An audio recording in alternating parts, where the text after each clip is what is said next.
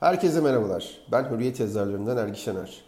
2022'nin ilk podcastinde sizlerle bu yıl teknoloji gündeminin en üst sırasında yer alacak Metaverse'ün güncel statüsünü ve bu alanda öne çıkan gelişmeleri paylaşacağım.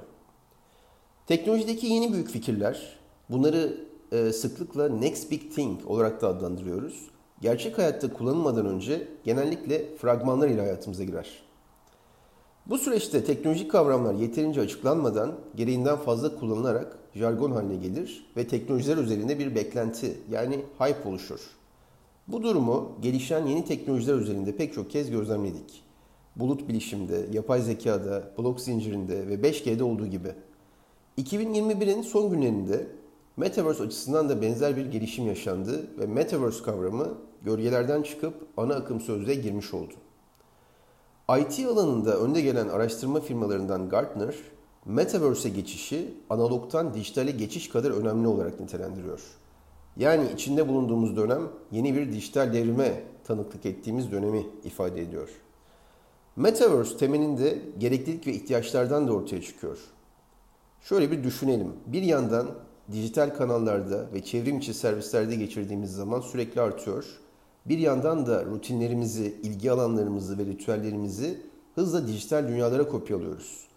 Sanal ve fiziksel gerçeklikler iç içe geçiyor ve dijital dünyayı hiper gerçekçi hale getiriyor.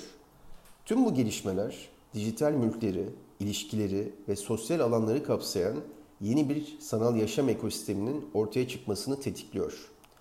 İşte bu yeni dijital platform çağını Metaverse olarak adlandırıyoruz. Metaverse aynı zamanda mobil internetin halefi olarak da nitelendiriliyor.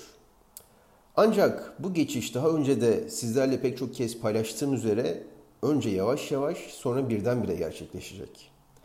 Farklı ürünler, hizmetler ve yetenekler bütünleşip bir araya geldikçe zaman içinde yavaş yavaş Metaverse inşa edilecek ve Metaverse konsepti somutlaşacak.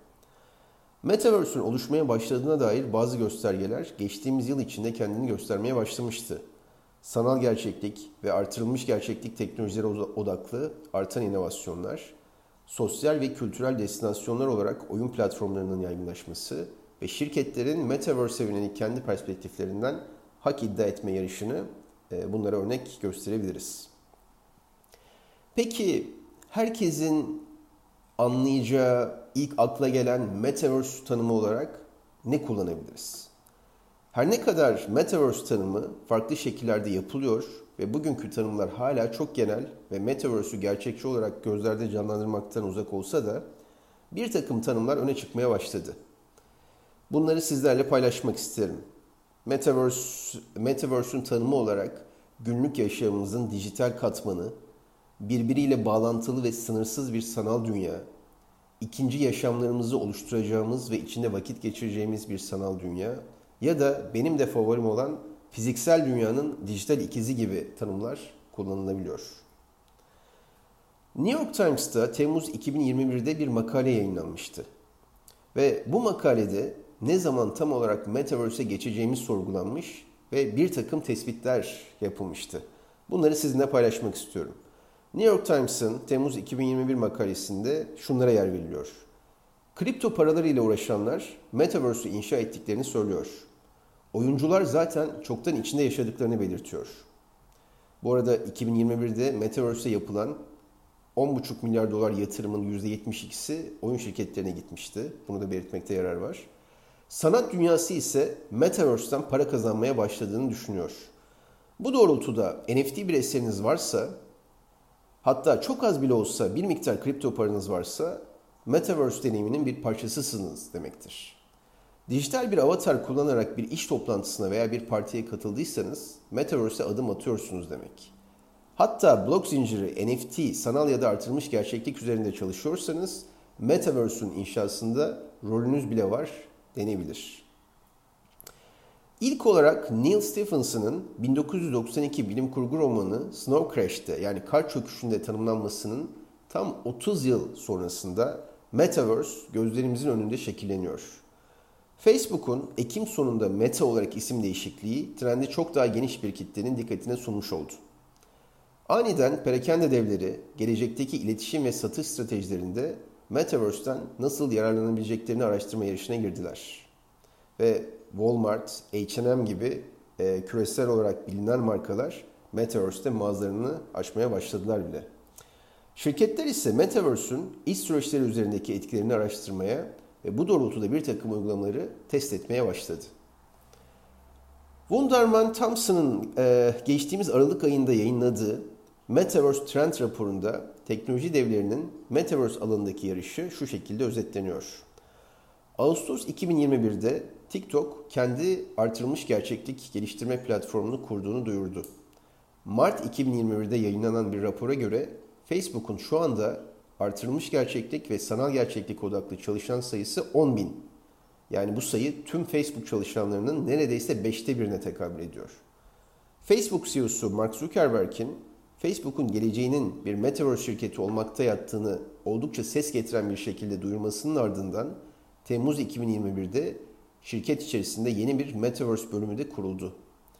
Yine Temmuz 2021'de Snap markaların ürünlerinin 3D yani 3 boyutlu sanal versiyonlarını oluşturmalarına yardımcı olan bir şirketi satın aldı.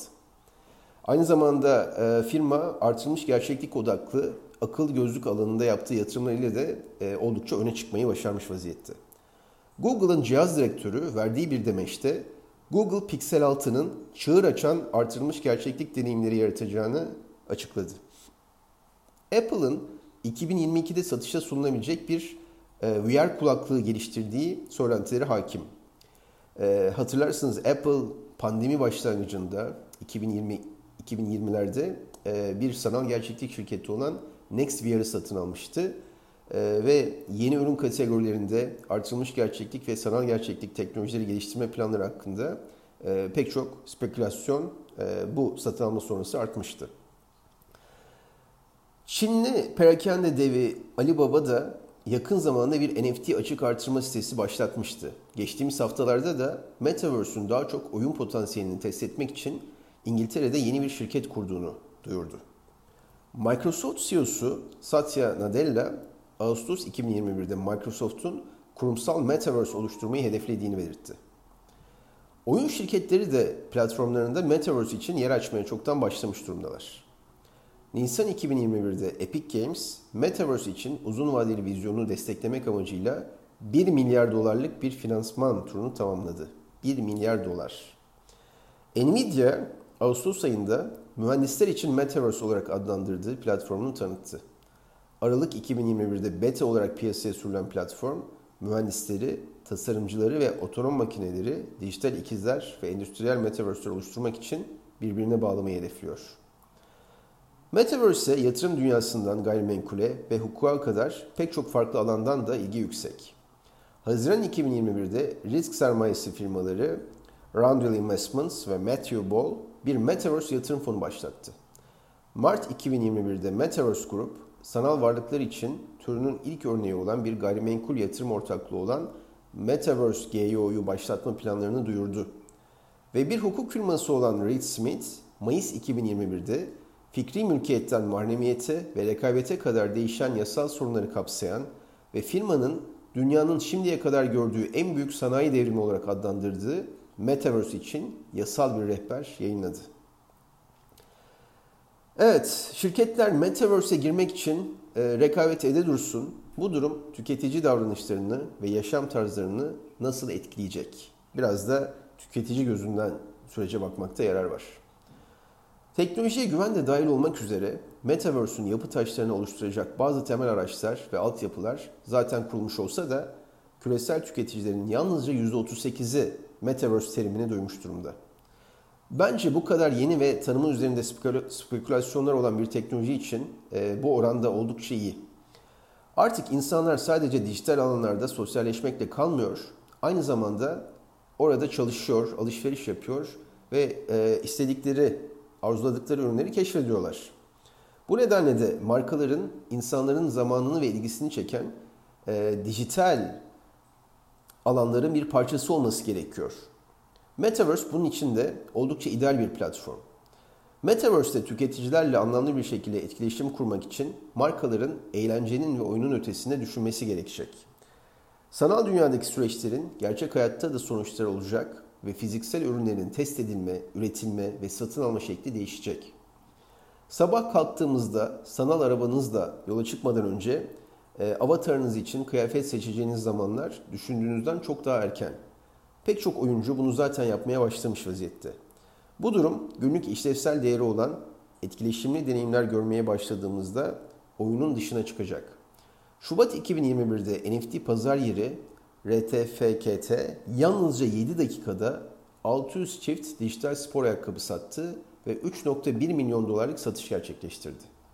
Haziran 2021'de Roblox'ta 4000 doların üzerinde bir fiyata yalnızca bir adet dijital bir Gucci çanta satıldı. Tüketiciler fiziksel günlük alışkanlıklarını sanal alemde çoğaltarak dijital varlıklara artan bir değer atfetmekteler. Bu nedenle tüketimin geleceğinin sanal ürünlerde yattığı tahmin ediliyor. Pandemi iş dünyasının pek çok ön yargısını kökünden sarstı. Uzaktan çalışmaya geçiş ile mekan bağımsız bir şekilde dijital uygulamalar üzerinden işlere devam edildi. Bu nedenle iş dünyası da Metaverse'ün sağlayacağı yararlar konusunda oldukça hevesli. Metaverse dünyasında işin geleceğinden bahsederken hologramlar, gezici avatarlar, hatta ışınlanmadan söz etmek gerekiyor. Facebook'un yeni adıyla Meta'nın yani işin geleceğinde sanal gerçekliğin önemli bir yeri olacağını belirttiğini daha önce sizlerle paylaşmıştım. Evet, Mark Zuckerberg 2030'a kadar yeni nesil Oculus'un kullanıcıların koltuklarından kalkmadan bir yerden başka bir yere ışınlanmalarına izin vereceğini ve bunun sadece oyun ve eğlence amaçlı değil, aynı zamanda iş amaçlı da olacağını belirtmişti.